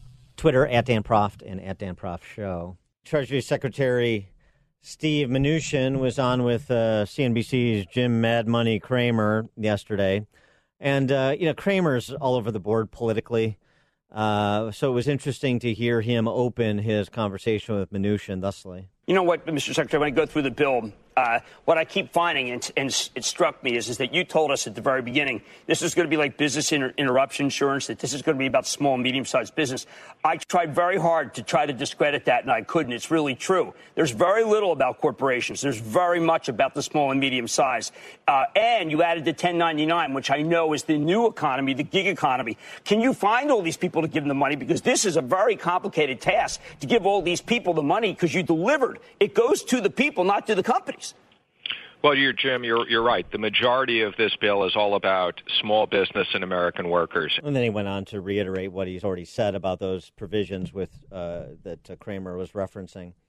Uh, additionally, though, we talked a bit about uh, questions surrounding certain congresspersons regarding stock transactions and whether or not, uh, particularly North Carolina Senator Richard Burr, Republican, was leveraging inside information to make the decisions he made. Also, frankly, Dianne Feinstein's husband to make the decisions that he made, and perhaps others. And if uh, there's not a good explanation, then they should resign and/or be prosecuted, as far as I'm concerned.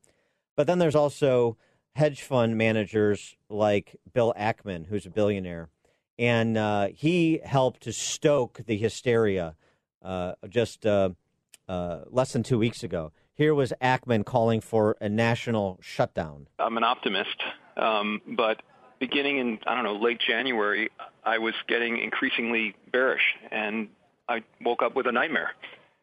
And my nightmare was you have this virus that replicates uh, and infects incredibly rapidly. You know, each person infects two and a half people, each of whom infect two and a half people. You know, one becomes two, two becomes four, four becomes 16, 16, 256, 65,000. You get to just massive, massive numbers. I'm watching this thing roll out in China.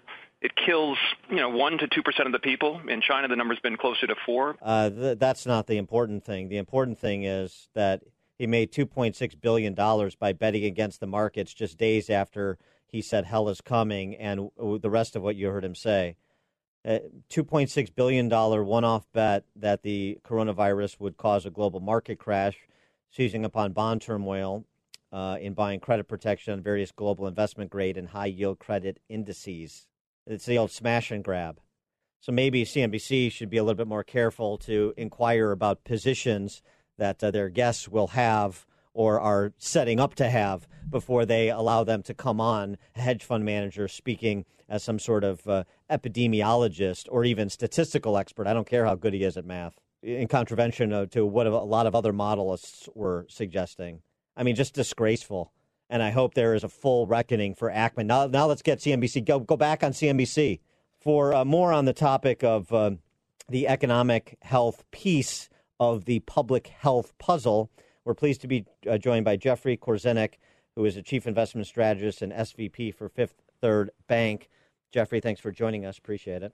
Thanks. You can skip over Bill Ackman um, unless you want to opine on him. But uh, going back to what Jim Cramer had to say, I mean, do you agree with uh, his assessment that uh, the proposal that's been put together and is expected to be passed by the House today and put on the president's desk is really uh, focused in on, on the American worker and the American small business person? We're still plowing through the details of this very, very long document, of course. Right. But um, two things are striking. One, that there is a very large focus on small business and with the idea of supporting employment. So there's very specific tie-ins to aids and loans and forgiveness of, of uh, taxes and things like that that are tied uh, closely to uh, to employment. So I think that's that's very healthy. What's particularly striking is just the massive size of the stimulus. Um, you know, it's close to 10% of GDP.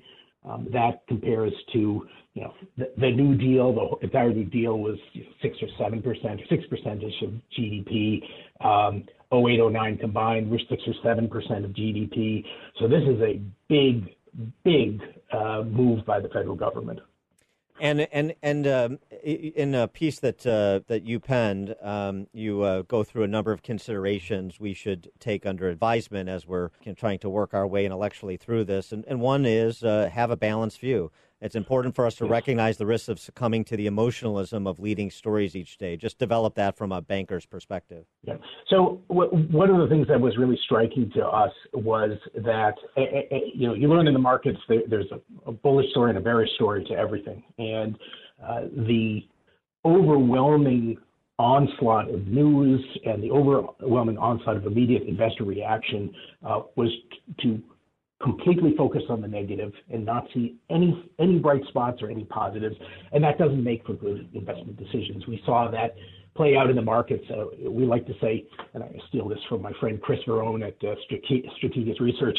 Um, bear markets have a bang and a whimper phase, and the bang phase is where you have this wholesale cascade of uh, indiscriminate selling. That's what we've been going through. I think that's inspired uh, by this lack of balance. And what we are starting to transition to is where uh, the whimper phase, where you have a little bit less volatility and you start to sort out what what could work here. And then specifically, um, we think that the uh, market participants have underplayed any kind of medical mitigation. They've underplayed the opportunity to have a more selective recovery strategy in terms of getting more certain elements or geographies of the U.S. economy back to work. So all, all these things need to be brought more uh, broadly into balance.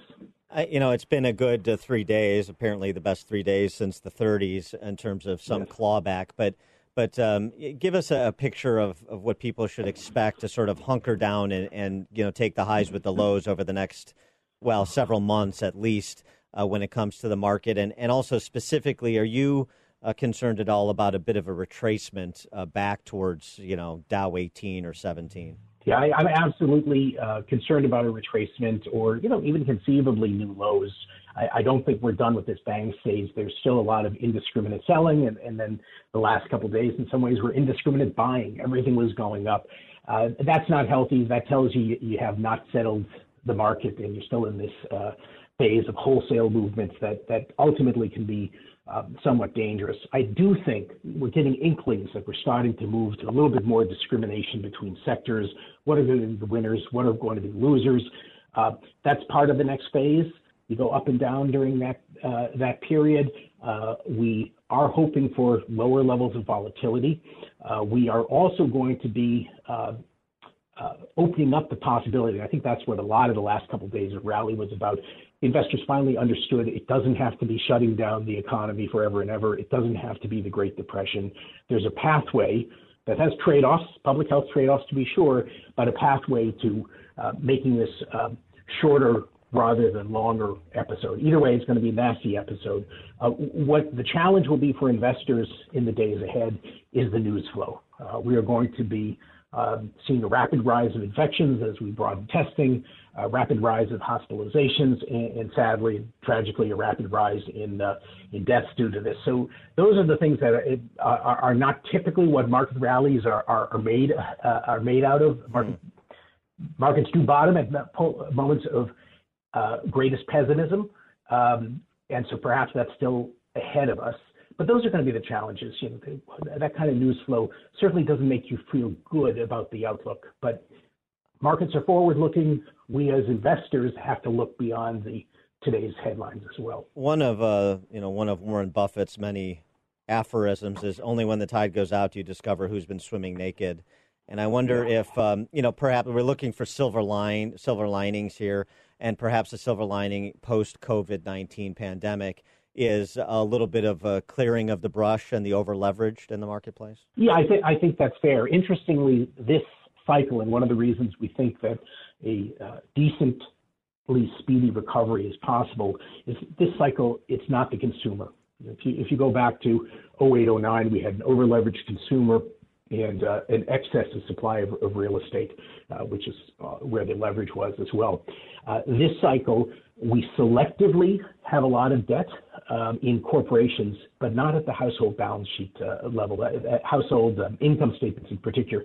How much does it cost you as a percentage of your income to carry your debt is not particularly high. It, it really never rebounded after uh, 08, 09. Uh, but, but you will see uh, some companies that took on too much debt, sometimes as a result of a private equity transaction, um, th- those will, will have some kind of impairment in their performance, and, and some you know may go out of business. That's probably a healthy warning to the economy not to get over leveraged. So, so there's some long-term structural benefits to this. He is Jeffrey Korzenik. He's the chief investment strategist and senior vice president at Fifth Third Bank. Jeffrey, thanks so much for joining us. Appreciate your insights. Thank you.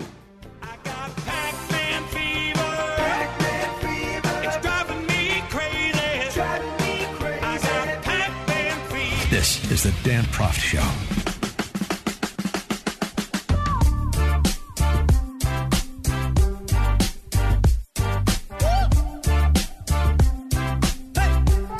Welcome back to the Dan Proft Show. Uh, coming up uh, and uh, after the break, we're going to talk to uh, Gilbert uh, Sewall, get some historical perspective on a pandemic like COVID 19.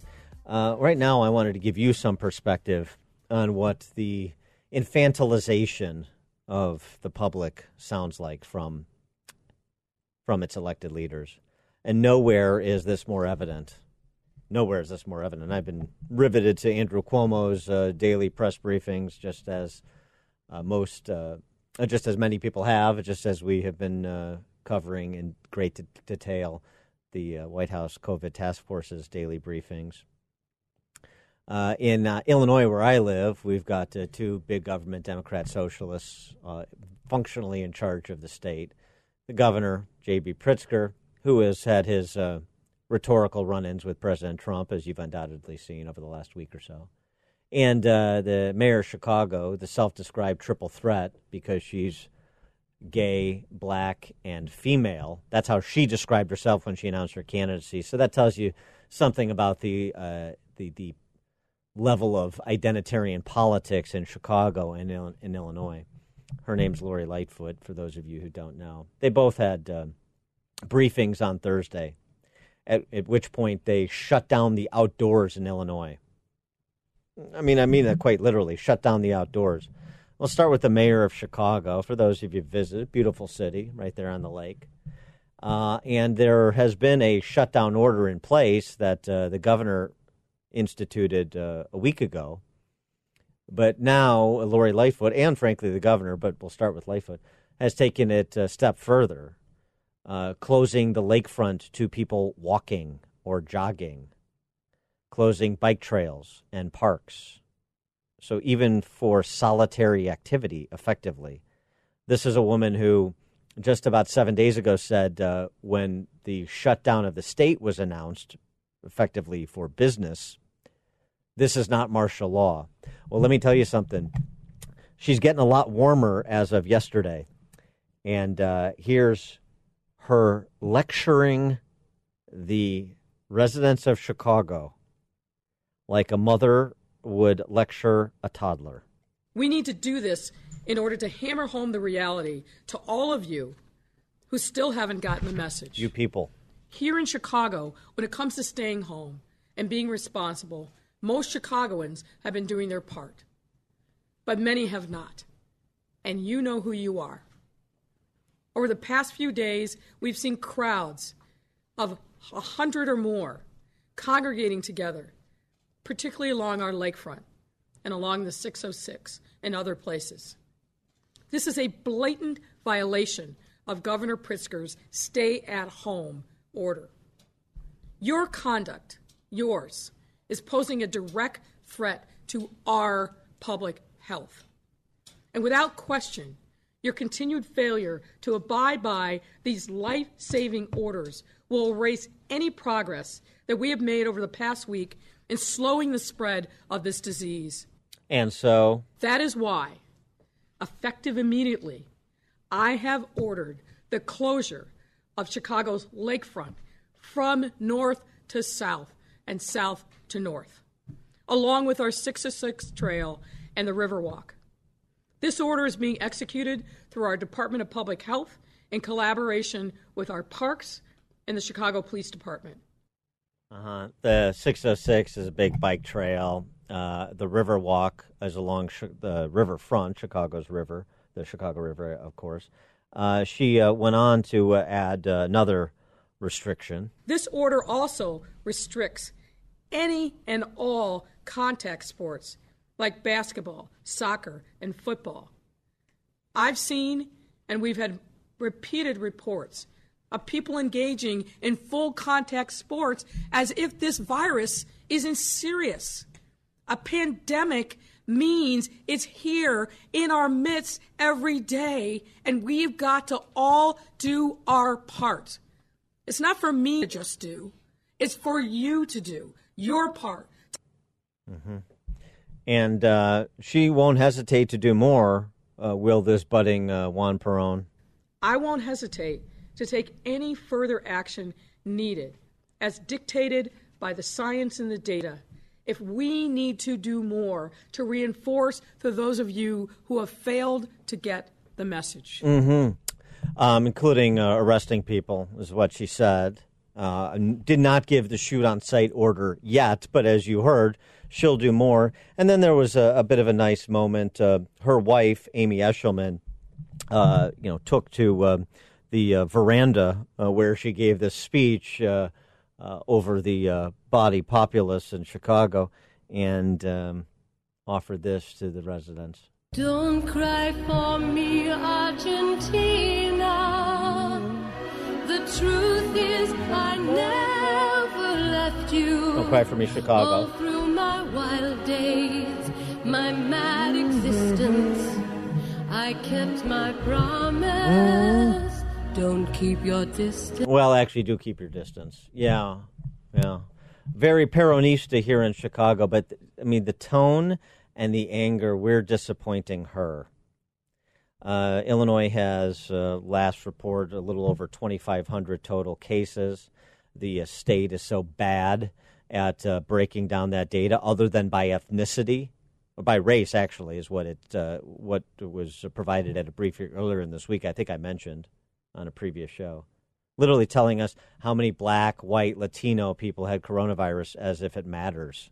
As if the we've got to make sure, boy, it's it's bad enough without the coronavirus being deemed racist, right? Make sure that the, those infected are perfectly racially representative of the larger population. This is the level of identitarian politics I was trying to describe, and obviously it's not limited to Chicago and Illinois. We just happen to be perhaps the nation's worst example 2,500 cases, 26 deaths. It's terrible. It's unfortunate. But in point of fact, the state public health director suggested that uh, cases in Cook County, which is, of course, where Chicago is lo- uh, located, second uh, most populous county in the country behind LA County, uh, we're uh, not increasing as rapidly, despite uh, Deborah Birx mentioning Cook County specifically by name at the White House task force briefing on Thursday evening. So you have the combination. It's really a, a, a interesting combination, isn't it?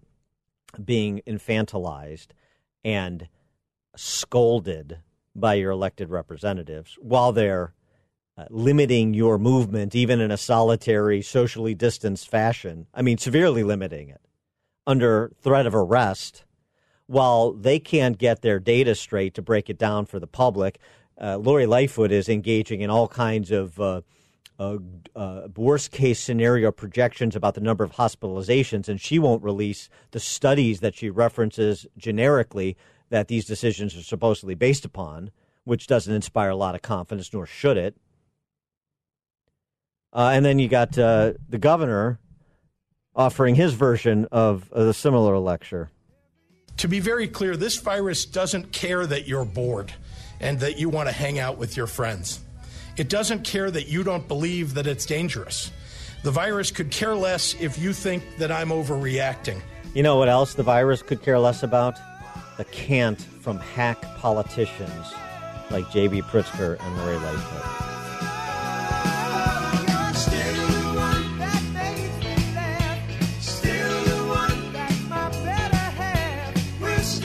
You're listening to The Dan Proft Show on the Salem Radio Network.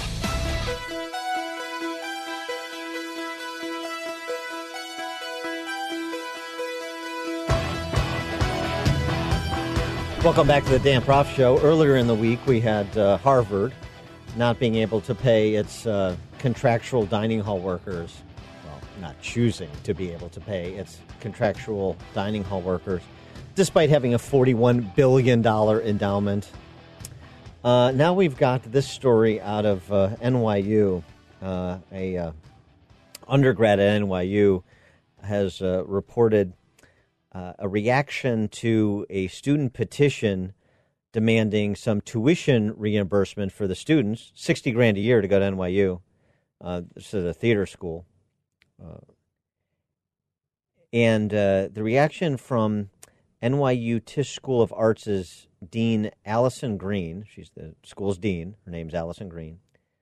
To uh, this uh, back and forth over uh, Zoom classes and whether or not uh, that is uh, a sufficient substitute for actual in person uh, instruction when you're talking about drama, right?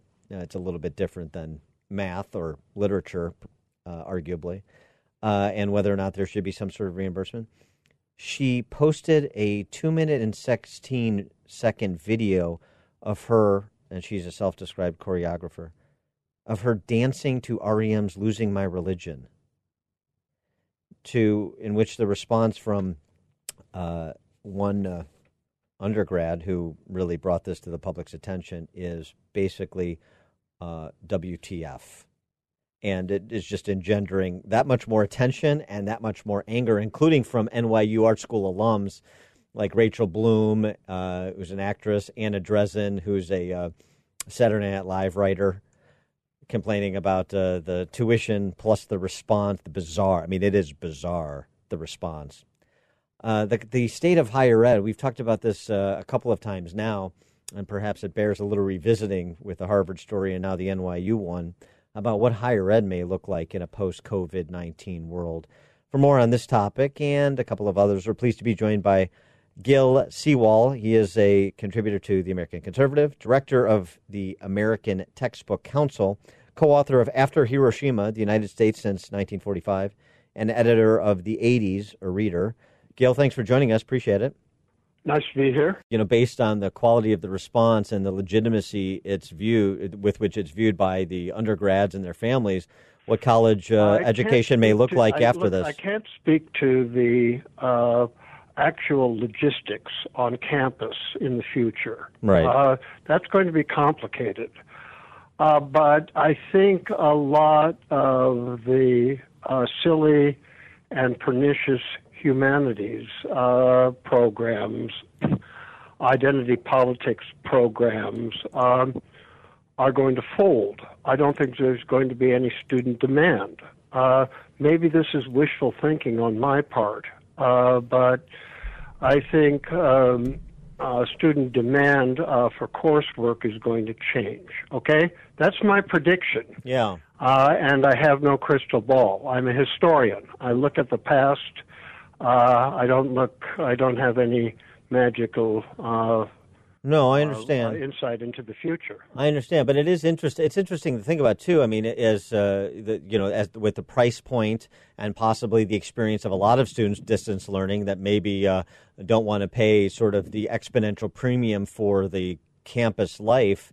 I mean, uh, what you know, you, you you sort of think about some of these identity politics uh, areas of study, and and maybe they're really sort of propped up by the the the nature of what a campus is like with all the students there that would be different if there were at least a significant portion of the students that were distance learning. Mm, I'm not sure of that. Uh, uh, distance learning, uh, I have some experience with it uh, Mhm. because of my background with tech textbooks, but uh, uh, it works in some fields, it doesn't work in others.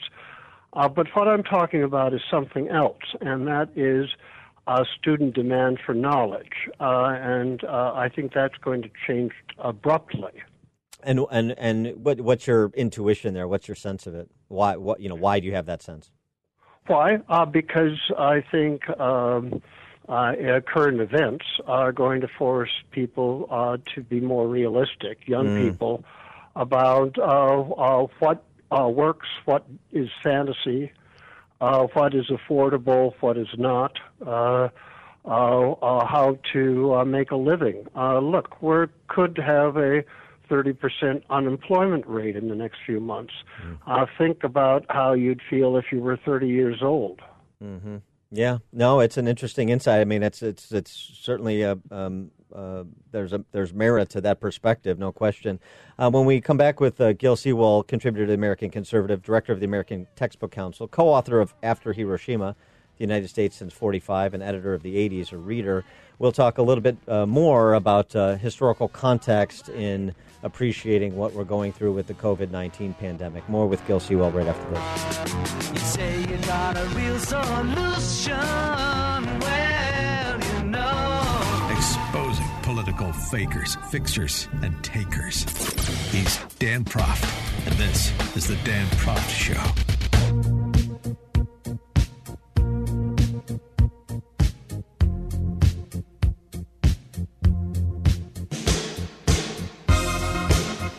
We're back with Gil Sewall. He's a contributor to the American Conservative, director of the American Textbook Council, co author of After Hiroshima, the United States since 1945, and editor of the 80s, a reader.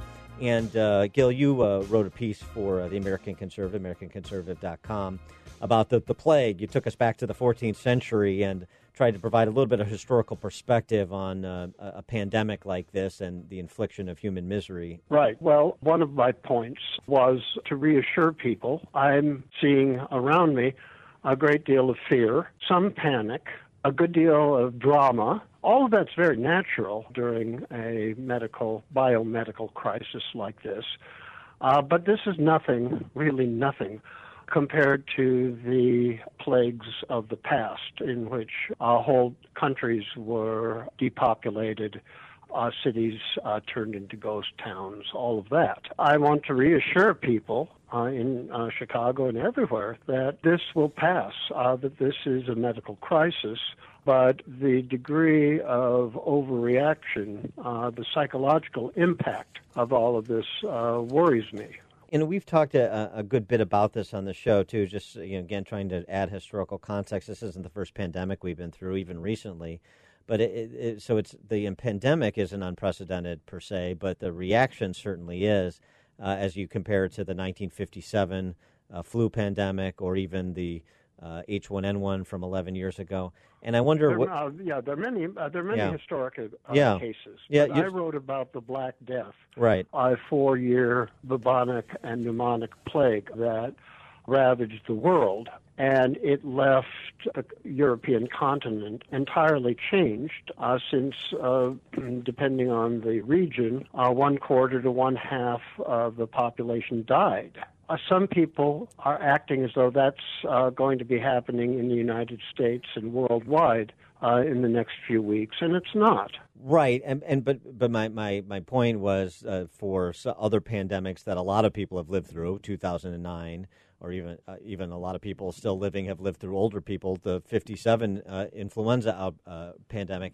Uh, the reaction in 2020 is a lot different, and and I just get a historical perspective on the reaction, not just the Uh, how would you carnage. describe the uh, current reaction? How would you describe it? I, I would describe it as largely unhinged. Unhinged, yes. Yes. Uh, I'm seeing that, and that uh, that kind of instability and overreaction is worrisome, particularly uh, if you uh, look at the current pandemic through a historical lens, Right. whether it's the plague of the 14th century or the plague, uh, Daniel Defoe's plague of the 17th century in London. I think people should um, uh, buck up a bit uh, and uh, stop, in some cases, uh, uh, dramatizing their situation. Do you, do you have the sense that part of the reaction, um, the unprecedented reaction, is a function of the politicization of our times? That in previous pandemics we were more likely to be more quickly unified as a country, and here, yet even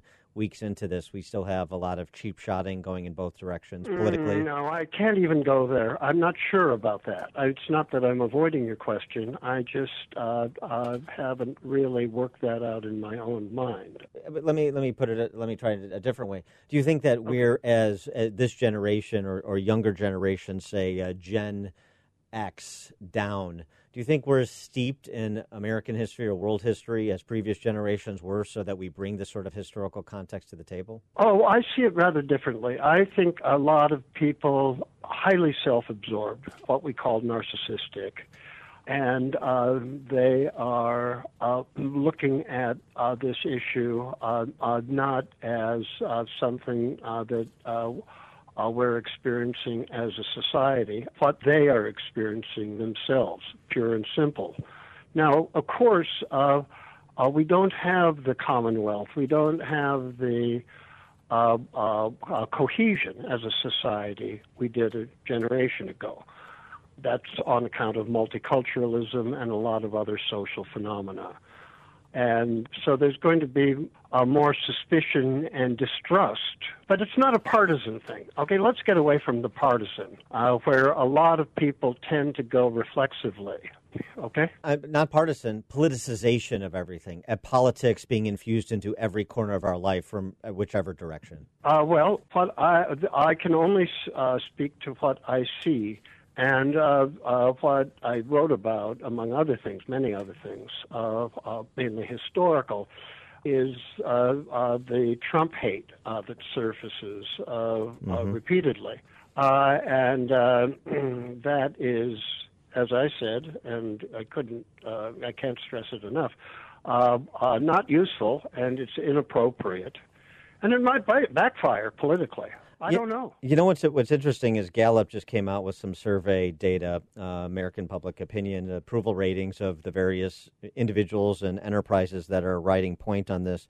Of course, uh, U.S. hospitals at the top list. Eighty-eight percent of Americans approve. Your children's school, eighty-three percent. Your state government, eighty-two. Your employer, eighty-two.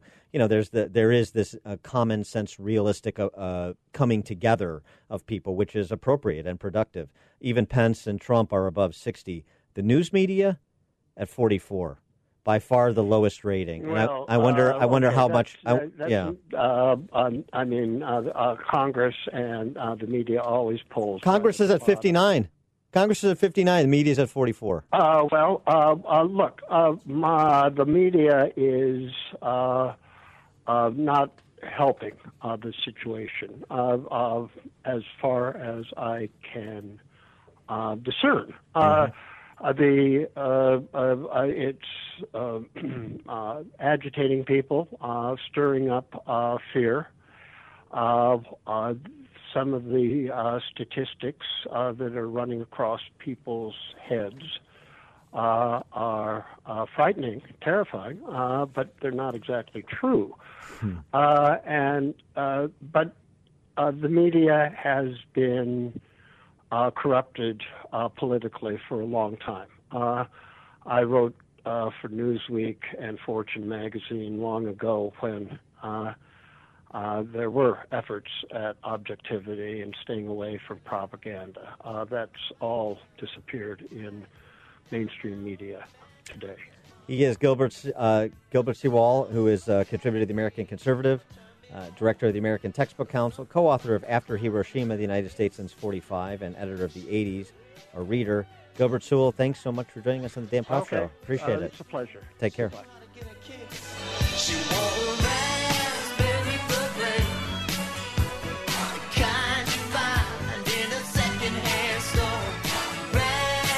The more you listen, the more you'll know.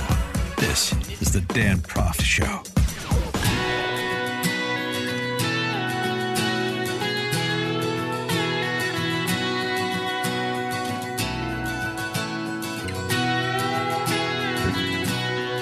Welcome back to the Dan Proft Show. As we've been attempting to do daily, try and end the show on an upbeat, uplifting note. A good story, a triumphant story, an aspirational story. This is a good one. Father and daughter Matt and Savannah Shaw, they're homebound. Choir practice has been canceled for young Savannah. She's a teenager in um, Kaysville, Utah. And uh, turns out uh, that uh, Savannah's uh, got a great vocalist. So's her dad, Matt. They're just uh, setting up a, an iPad, as her dad said. Neither of us have ever set foot in a real life recording studio, so I don't know what's normal. But for us, normal is an iPad, a little mic that plugs into the iPad that we bought at the Apple Store, and they record the audio in the closet. They've been videoing. Uh, they've uh, they do the video portion uh, filmed at their kitchen table. The videos they've been producing and posting on YouTube have gone viral in a good way. The good viral. Uh, you're about to understand why. This is Matt and Savannah Shaw doing uh, the prayer from Quest for Camelot. And oh, by the way, as a quick aside, because I think I did this when um, we played Jonathan and Antoine last week with their version of the prayer. I, I, for some reason, I have in my head that it's Phantom of the Opera, and it's not. I've got it confused with all I ask. I, all I ask of you. I don't. I don't know why I did that, but uh, I got caught on the, my Chicago's Morning Answer program by a uh, fellow theater goer. It's not from Phantom. I want to make that correction. Quest for Camelot. Uh, David Foster wrote the song. Matt and Savannah sing it. I pray we'll find your love.